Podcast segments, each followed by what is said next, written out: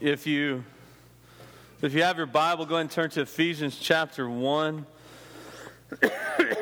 Excuse me. Um, we will pick up our series um, today entitled "Peace Through Grace," where we've been walking through the book of Ephesians. Paul's letter to the, the church in Ephesus, these Christians there, and and what what our identity is because of who Christ is, and seeing that it's in that that we have everything that we need. So today, um, we're, we're kind of finishing Paul's prayer that we started last week and uh, focusing on the, the last part of his prayer um, in the, the last part of this chapter in Ephesians. So if you will, read along with me. Um, from Ephesians chapter 1. We're going to start in verse 19 today and, and, look through verse 23. So if you'll follow along, it says in verse 19, And what is the immeasurable greatness of his power towards us who believe? According to the working of his great might, that he worked in Christ when he raised him from the dead and seated him at his right hand in the heavenly places, far above all rule and authority over power and dominion, above every name that is named, not only in this age, but also in the one to come. And he put all things under his feet and gave him as head over all things to the church, which is his body, the fullness of him who fills all in all. If y'all pray with me real quick, we'll ask the, the Spirit to, to guide us through this today. God, we, we, we come to you acknowledging that, that without your Spirit, that we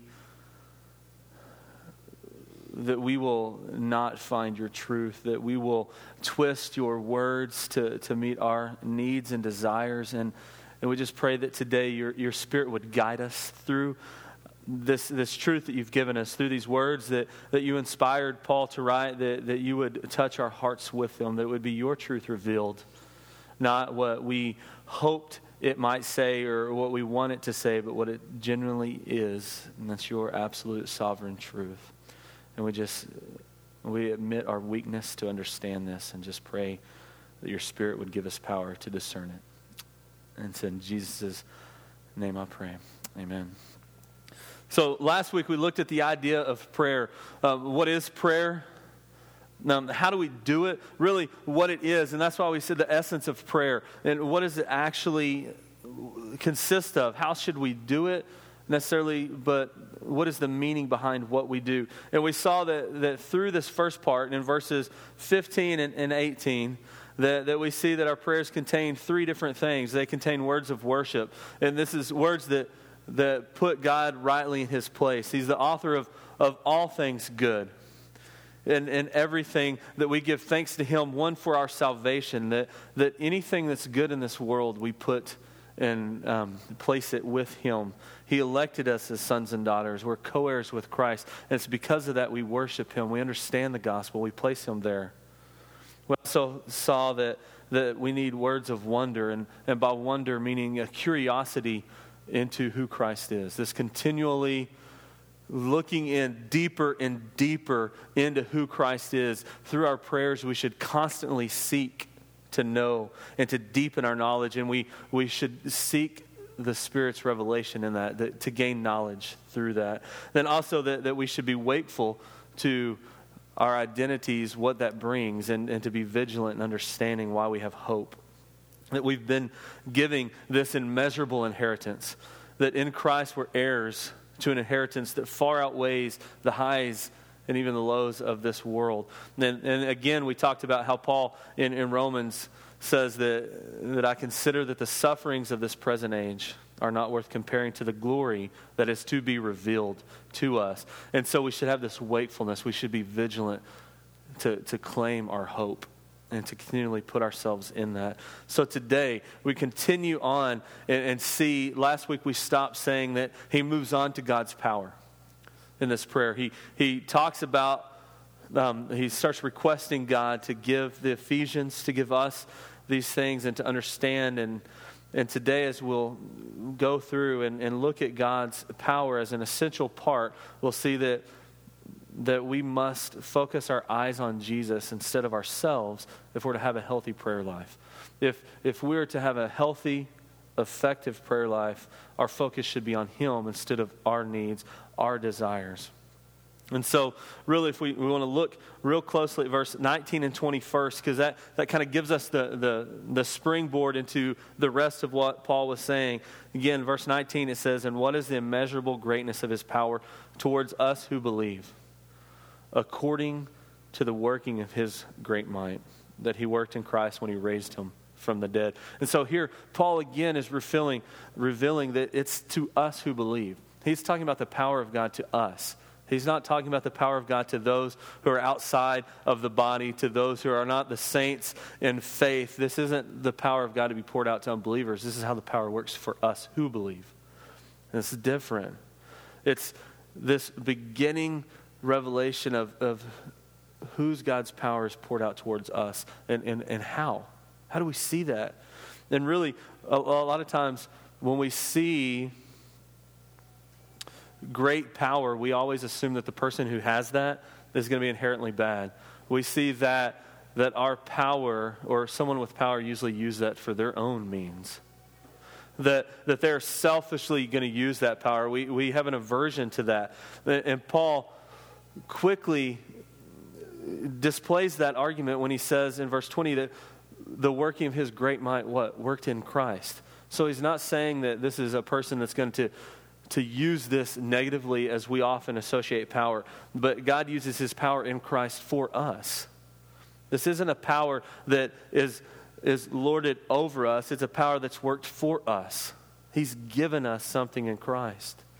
And, and right there, he answers a question we often have is, have you ever wondered where God's power fits into the gospel? We talk about the gospel all the time, but have you ever figured out how, well, how does God's power actually fit into that equation? And here's where Paul gives us the answer God's power is the reason that we have the gospel. It's when we look at Christ and the gospel, we see God's power on display. God is powerful because we see it working in Christ, according to the working of his great might that he worked in Christ.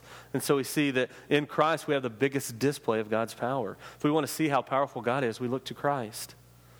And that's what Paul's wanting the Ephesians to understand. That's what we need to understand through that, is that we've seen the working of God's power. When I was a, a kid, I was always jealous of the Old Testament believers because they always had visual signs. They always had these visual expressions. You see in the Exodus that, that God led them by the, the, fl- the fire and the cloud. They parted the Red Sea, and what a wonderful expression, they saw they got to see the visible power of God. And I was always jealous about that. But I was jealous because I didn't understand the gospel. I didn't properly understand the gospel because I didn't realize that in Christ we see that same power on display. We actually see it, we actually see a bigger expression of that. That in Christ we see God's power. That's what Paul says to in Galatians. In Galatians 3:1, he in 3:1 he tells the, the his, his readers, he says, Oh, foolish Galatians, who has bewitched you? It was before your eyes that Jesus Christ was publicly portrayed as crucified. And what he's saying there to the Galatians, that, that it was my preaching, Paul's saying, I have given you the gospel vividly, clearly enough, as if you actually firsthand were there. And that's the same thing for us. When we see Paul's teaching of the gospel, it's like we can visibly see Christ. And when we can visibly see Christ and understand, then we see God's power on display. We know that, that God is working this power out. And so, Paul then, he moves on. He concludes his prayer by revealing what we must believe in Christ in order to correctly see God's power, but correctly see God's power and how it relates into our prayers then as we continue. So, we first must believe in his presence. In Christ's presence, we must believe in Christ's power and also finally in Christ's position. So if you look at the excuse me, look at the last that first part of verse 20. He says that he worked in Christ when. Okay? Here's this first part. When he's showing us how that power was worked in Christ, when he raised him from the dead. And so he begins with the resurrection. Paul says, okay, here's we, we have this visible picture of Christ. We see God's power at work in Christ. First, we see it through the resurrection. We have read of the resurrection. When we've read of the resurrection, we're forced to believe in Christ's presence because he's not dead. If he is alive, then he's present. He's not simply in this grave, he is alive. He, he rose. The resurrection is a display of that. And so when we look at that, we really must, must fight the urge to think it away. See, we live in this world that says you have to have emphatic proof if you're going to believe in something. They don't understand how we can believe in something that seems to defy science. And, and there's actually been people for centuries trying to explain away the resurrection. They, they try to explain away and saying this is just outrageous. And, and some of their claims are more outrageous than the fact that he would actually rise from the dead. One of them, uh, one of them is, is that people say, well, he wasn't actually dead. Jesus didn't actually die, that the Romans had messed it up. Even though they had mastered the art of, of, torturing and killing people, that they messed up with Jesus, that he wasn't dead, that somehow he was alive, and when they put him in the tomb, he somehow recovered there and then had the strength to roll away all of that. That he wasn't actually dead, he was actually still alive. So there wasn't a resurrection, it was just a recovery, which to me is harder to believe than the actual resurrection because the Roman they knew what they were doing. They were good at it. And the other one actually comes from a lot of Christians that, that say that, okay, no, he was, he was actually dead, but he didn't actually physically resurrect. It was, he was resurrected through the teaching, through the belief of the apostles and the ones that follow. There was a figurative resurrection, not a literal resurrection. And there's, there's been centuries of people that have used this and basically, what they do is they demythologize, mythologize, excuse me, Jesus. Anything that could be mythological, they explain away. Resurrection included in that. And so anything that can't be scientifically proven, they say, no, that's not true. But, but here is what, what Paul says. And we actually see in 1 Corinthians 15 he, he, Paul explains this, why we should believe in this. And I'll read it real quick. It's 1 Corinthians 15. We're going to start verse 3. It says, For I delivered to you the first importance, what I also received. Okay, and he's going to tell us what he received. Said that Christ died for our sins in according with Scripture. Then he was buried, that he was raised on the third day in accordance with Scripture. So there's the gospel. Christ died for our sins, he was buried, and then he was raised and then in verse 5 of 1 Corinthians 15, he, he gives us kind of a Cliff Notes version of all the appearances of Jesus. It says that he appeared to Cephas, Peter, then to the 12, then he appeared to more than 500 brothers at one time, most of whom are still alive, though some have fallen asleep. Then he appeared to James and then to all the apostles, and last of all, as to one untimely born, he appeared to also he appeared also to me. And so, what Paul says there is that there's proof of the resurrection. He, he, that's kind of the Cliff Notes version of all the appearances that Jesus makes. And, and that's why Paul is mentioning this. He's saying there's proof to this. This isn't just this mythological thing, this isn't something that was made up. There's proof. You especially see it when he talks about the 500. He mentions, he, he mentions that Jesus appeared to 500 at one time. Okay? And not only did he appear to 500 at one time, he says, but some of them are still alive. Like, go ask them yourself. So you can find these people. It's not me. He wasn't there. So he removes this idea that was something made up by his followers by saying that these are other people. If you took that out and you just saw, well, it was Peter, then the 12, well, then it's James and the apostles. These are all people that were closely associated with Jesus. You could easily say, well, they made it up. They wanted to keep this going. But no, he appeared to 500 people. Most of them are still alive, so go ask them yourself. That's what he's saying. There's proof. There's proof. And so he insists that, that if most of them are still alive, then we can, there's proof to this physical resurrection. And that brings us good news. It shows us that not even death can overcome God's power. Not even death can overcome God's power. That, that we have life after death, death because Jesus does. I got to admit, though, a lot of times this, is, this isn't easy for me. I, I struggled with this idea of death and, and almost having this, this fear of death because I didn't understand it. a lot of that is rooted when I'd stay at my grandmother. I blame it on her. Maybe I shouldn't, but you'll understand. Um, I, when I would stay at her house, she would um, she would always pray with me before I go to sleep, and she would always pray that, that if I died before I woke. And I was like, wait a second. I'm to die while I'm sleeping? It freaked me out. I'm like, wait a second. I don't want to go to sleep. And so I remember I'd lay in that, I had a little, there was a little bed. You could see the trees outside the window, and I was just scared to death of this. Wait a second.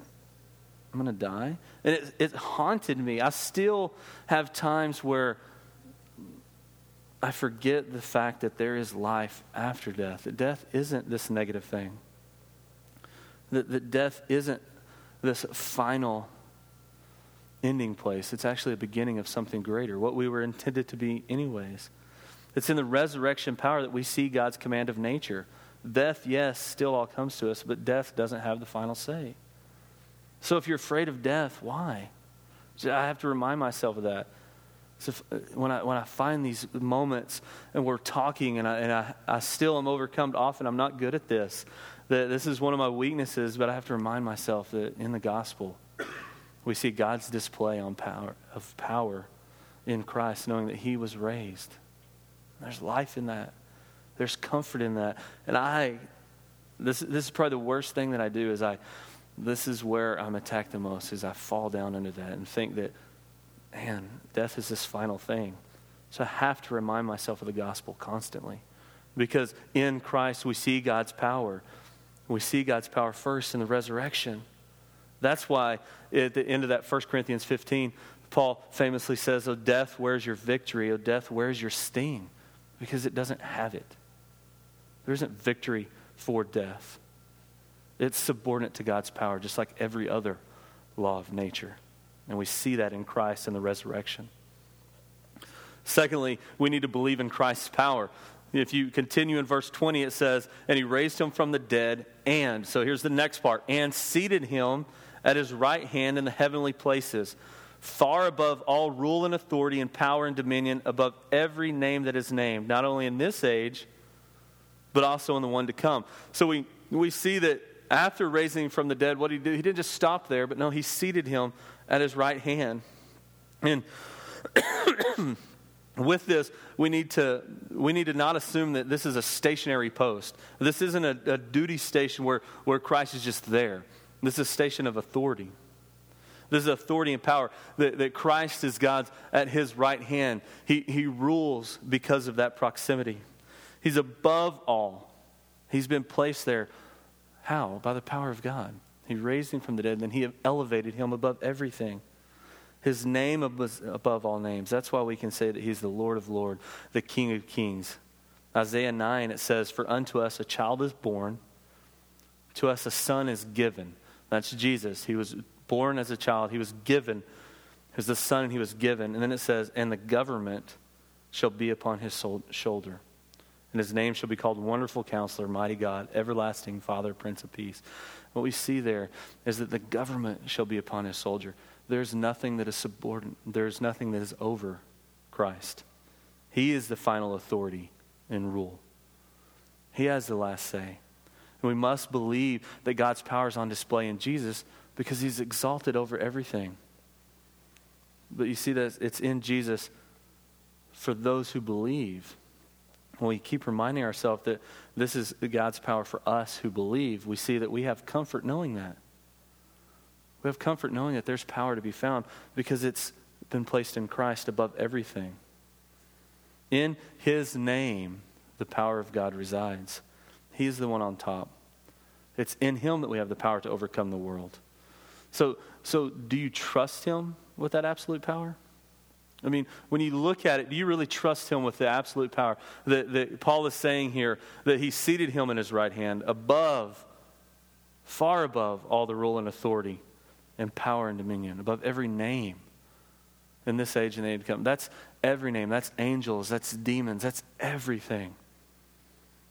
It's in his name, but it's for those who believe. That's why you can have the story in Acts of the people that were trying to, to cast out the demons in Jesus' name. And what happened? The demons said, I don't know you. And he overpowered them. Actually, kind of beat them up and they ran away. But if his name is above all names, how did that happen? That's because it's for those who believe. It's not just a name to say and then all of a sudden this power is. If you don't believe in Christ's power, then the power is not there for you. It's not this token to just tap into this power so I can do what I want. It's a, it's a power, to, a realization of what's there. I was in college um, for a while. It's funny to say for a while. Not that I was in college for a while, but I was, I guess. Wait. I was a marketing major for a while. There, that sounds better. But um, it's, never mind. Sorry, another thought. But, but I was marketing major for a while, and in my marketing class, there was always this um, project. You had to create a product. You were on teams, you had to create a product, and you had to make a marketing plan for it. And the, the product that, that my group had, we called it Black Tie Fudge. And we had this idea that you have all these fancy hotels in, in places that they put, you might put mints or something on the pillows. Well, we thought you could have fudge and we could get contracts, anyways. But that was our thing. And, we actually did very good. The professor, for a while, kept our little package. We, you had to make a package, you had to sell the thing. So um, he actually kept it in his office for a while. We did pretty good. We were kind of proud of what we had done and we knew that he thought we were doing well as we as he would find out what we were doing. It was over a period of time. But one thing that happens when we presented it, and we all were up there, and, and one of the last things he said, he said, So who's going to make the decisions? And we hadn't thought about that. We were like, Well, we all were. He's like, That's not going to work. Because there has to be one person that has that power of decision. And that's what we see here with Christ is he has the final say. He is the authority above others. And we must remember that apart from Christ, we're powerless. We can't be trusted to make the decision because we won't. We'll always fail that test. We'll make it selfishly. We're not going to distribute that power effectively as Christ can. That's why we always need checks and balances in our human institutions and governments, even the church. We, we need to protect ourselves because we're going to fail that test. But Jesus doesn't need those checks and balancings and balances. And if we look to him and we see that he has the power to help us overcome because he's above everything. And so when we believe and we see his power, we know he has the power, and we go to him, we know that we can overcome the powers of this world, that there's nothing here that can overcome us. The temptation and trials that we face are nothing because we have the source of all power. He's been exalted over them all, over all these trials and temptations that we face, they're all subject to Him. Um, James Montgomery Boice, talking about this passage, says, We cannot resist Satan in our own strength. But if we first submit ourselves to God, so that the power of God demonstrated in the exaltation of Christ above all rule and authority flows through us, the devil will flee from us as he has fled from Christ in the conclusion of his temptation in the wilderness. And what he's there, he's kind of, he, he's reminding us of what we find in James. James chapter 4 says, Submit yourselves therefore to God. Resist the devil and he'll flee from you. Submit yourselves to God under his authority. Christ has been exalted, he's above all names. He's been placed in that authority at the right hand, and he has the power to rule. And he does so effectively and efficiently. So if we submit first to that, then we can overcome this world. It's not this overcome the world so then we can go back to Christ. It's the opposite. Jesus has the power. And until we submit ourselves to that, until we believe in Christ's power and that that's the power of God working through him, then we'll always be overcome. We always feel that we can't continue. Then finally, when we continue this thought, at the end of verse 21, not only in this age, but also the age to come, so forever Christ will be that power. In verse 22, he gives us the final thing that we need to believe as we pray. He says, And put all things under his feet and gave him his head over all things to the church, which is his body, the fullness of him who falls, who fills all in all. So, continuing through this, we must now believe in Christ's position, not only his, his resurrection, his presence, but his power, but also his position. So you see, he's put him put all things under his feet and gave him as head over all things to the church. So not only does Christ have the power and authority over every created being, angels, demons, everything on, on earth and, and elsewhere, but he's also the head of the church. So Christ was given to the church to govern it as its head. He's the head of the church. The pastor's not the head of the church. That church that position is filled by Christ, and a lot of times we forget that. We, we, we forget that Christ's presence, that we forget his power, and then we don't place him in the correct position. We don't place him as head over the church. We think that that's our job, and then we go. And, and that's talking to myself as well. That, that I, as pastor here at Watershed, I'm not the head of this church. That's Christ. I'm subordinate to him. And we have to have a head. If this is Christ's body, as it says in verse 23, which is his body, he's the head. He controls everything. I would mess it up. If Jesus wasn't the head of the church and I was responsible for all this, I would screw it up. But that's not what we have. We have Christ, the head of the church. The head controls the body. The head is where all the impulses start. So we need to look at him as the head of the church to understand where the church should go. Because just like in our bodies, it functions correctly when, when the brain is working and the head it shoots the, the, the signals and we move so too the church should gather its power from the head, which is Christ. That is his position. And just like in the Old Testament, we saw Isaiah and God filled the temple. And that's what verse 23 is talking about. There, there's some debate over verse 23. we'll look at verse 23 real quick by itself. It says the last part of verse 23 the fullness of him who fills all in all. There's some debate, not that people it's not a, not a debate on what this means as far as this is a heresy and this isn't. It's a debate on what does it actually picture? What does it actually picture? And, and I think that what it's saying, if we look at this whole thing, that, that if we look at Christ as the head and gives power to the church, we see that it's Christ filling the church. It's Christ filling this. It's through his position as head that he gives power to the church. Apart from Christ as the head, we cannot function properly. It's Christ. It's Jesus filling the church with himself. It's his body alive because of him. And that's why you see churches that have fallen away from the gospel. They might seem healthy, but they kind of stay where they are. They lose their effectiveness eventually because there's not power, because they haven't properly put Christ in the head. If you change the gospel, if you alter the gospel to include us, then he's not at the head anymore. We are. So we have to maintain a healthy view of who Christ is and the position that he has in the church as the head of the church. And so, as Paul wraps up this model prayer, we see that his focus at the end of it is to remind us everything we should rightly see in Christ. And, and as Paul often does, is everything goes back to Christ. And a lot of times we get tired of that. It's like, oh, here he goes again. But it's because we need reminding that often. But, but you see this today and you're like, okay, that's great. How does that affect our prayer? This is the essence of prayer, part two, yet you haven't talked about prayer yet.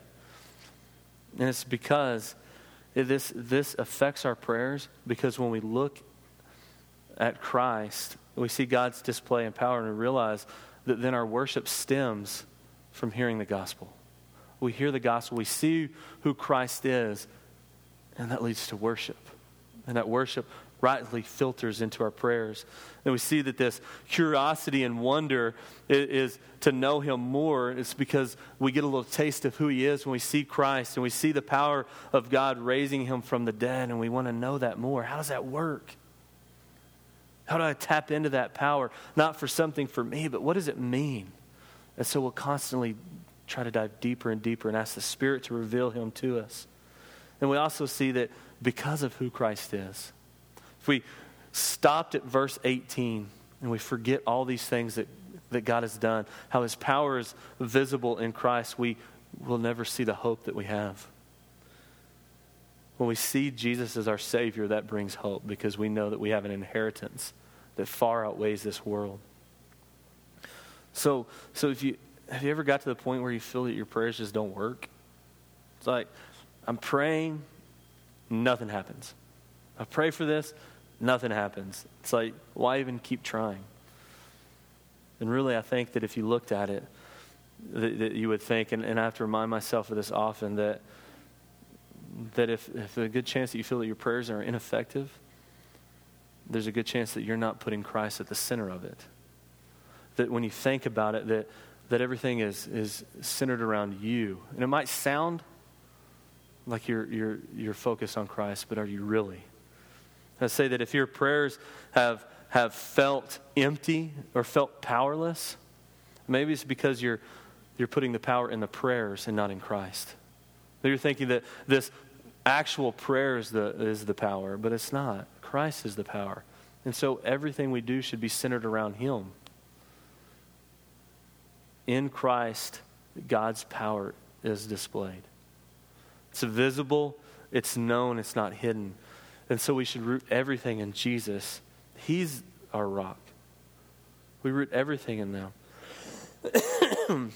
a few years ago, I don't even know, I guess, I don't even know how long, four or five years ago maybe, uh, I had a, had a friend that had passed away. He was early 20s. It was kind of this crazy, no one really knows what happened. It was like natural causes. You're like, he's 20. And at that funeral, um, the pastor, the pastor I grew up with, he told a story. He told a story. It's about a book that um, was written about um, expedition of, of two guys named Joe Simpson and Simeon Yates. And what they did was the, the they were in the Peruvian Andes. They were mountain climbing in the Andes, and they were going up this one mountain. It was about like 21,000 feet, but they were trying to go up a side that no one had ever done before. They were going up a face that no one ever successfully climbed, and, and they made it. They made it. They made it up the side. They were the first two men ever to do this. But as they were coming down, the storms had come in. You know, you're at that altitude. Um, the weather is, is critical. And as they were coming down, one of them slipped and he kind of fell. And when he did, he landed real hard, sliding down. So it, it jammed his leg back up into his knee. It broke his leg. And so now you're stuck up on the mountain. There's a storm coming in and they had to descend at least 3,000 foot down to where this, there was a glacier, and then that was where their camp was. And but the guy, obviously, with a broken leg, you can't you can't really climb down, and so they they were right on the edge of this this cliff, and they had tied their ropes together because they're going to one was going to lower them down, and then the other was going to rappel down, and they were going to go that way. Well, when the guy, the first one, it was Joe Simpson, when he lowered the other one down, he can't he couldn't see down he couldn't see down the cliff. And so what happened is he lowered him further than he should have. And they had tied their ropes together and they knew that they wouldn't have enough. They had 300 foot of rope, so when they tied it together, the knot couldn't go through the clip. So he couldn't belay him correctly. So they were going to have to, there was a shelf that they were trying to get to and stop, untie the rope, tie it back so they could continue to drop him down. But when he put him too far over, there was too much weight on it. He couldn't untie it, he couldn't support his weight. And the other guy has, was hanging literally over this edge of this mountain, and it was this. His, his hands were, were frostbitten, so he tried to climb up the rope, but he dropped the tools that he needed to climb back up the rope to le- relieve the weight so that he could do it. And the, the guy at the top, everything starts collapsing. The, the snow's giving way. He doesn't have a good anchor, so he does what you've often heard, and he cuts the guy free. Basically saying, the only way that we're, one of us is going to survive if I cut the rope. So all he knew is that the guy dropped. He knows nothing else. And so he went down and, and assumed when he saw where the guy was, had been hanging, he just assumed that he had died. But he didn't. When he fell, he landed on this, this shelf further down. And so he's got a broken leg. He still has rope because it all fell with him. And what he did is he placed this uh, piton, is what it's called, and it's, a, it's an anchor point. He put it in the, uh, this crevice so he could lower himself down. He knew that his partner was going to assume that he had died. So he was alone. If I'm going to survive, I've got to get out myself. And so he put that anchor in, in this crevice of the, of the mountain so that he could have a secure point to drop down. And he ended up lowering himself down and, and, made it to the bottom and actually crawled out through a crevice and then over the glaciers. I mean, it's a crazy story and showed up literally hours before the guy was about to leave their base camp. And so he survived because, and, and, and in the book, he talks about that, that it was that one anchor that he knew that that was his security. That as long as he had that one anchor, then he was fine to drop himself down. And, and so that, that story is exactly what we do when we pray. We think, how, how's a story about putting a, a, a, the piton in the granite? What does it have to, anything to do with prayer? has everything to do because it's exactly what we do when we pray. There, there's a Hebrew word, there's a verb that, that translates a, a firm or secure place. Okay, and the word that is translated in our Bibles of that is amen. And so when we have this prayer and we, and we pray these things and we end with amen, we're saying we're putting that in a secure, firm place. But what Paul's teaching us here is that secure, firm place is in Christ. And so Christ is that point. That's where God's power is. When we pray, we have security in our prayers, knowing that in Christ they're secure. In Christ, they're firm, they're secure. Just as the, as the climber put that in the granite, so also that's what we do with our prayers. When we say amen, we're effectively acknowledging that these prayers are firm and secure in you because of your presence, because of your power, because of your position. We know that we're secure in that, not in ourselves, but in Christ. That's why we can effectively go to God. That's why our prayers can be effective when they're focused on the security that is in Christ and not ourselves. Let's pray. Father, we just we we come to you. God, we acknowledge that that so many times we worship ourselves instead of you and God we we we we confess that to you. We want to always acknowledge you even through our prayers that you are the Father of all things that are glorious, that if there's anything good, it has come from you and you alone. God, we just pray that you continually, that your Spirit will continue to reveal your Son to us, that we would know him deeper and deeper, that our, our fascination and curiosity for him would never wane, would never be put out. And God, I just pray that we continually focus our, our hope on Him because it's through Him that we have an inheritance that, that we can look forward to, that, that we can be reassured is far better than anything we have here. God, it's in Him that we place our lives that, that we place our requests when we come to you. We know that you want us to come to you, and we just pray that it's in Him that we'll always root ourselves. And our prayers will always be filtered through Him and putting Him in the correct position and acknowledging His power, which is yours. And it's in His name we pray. Amen.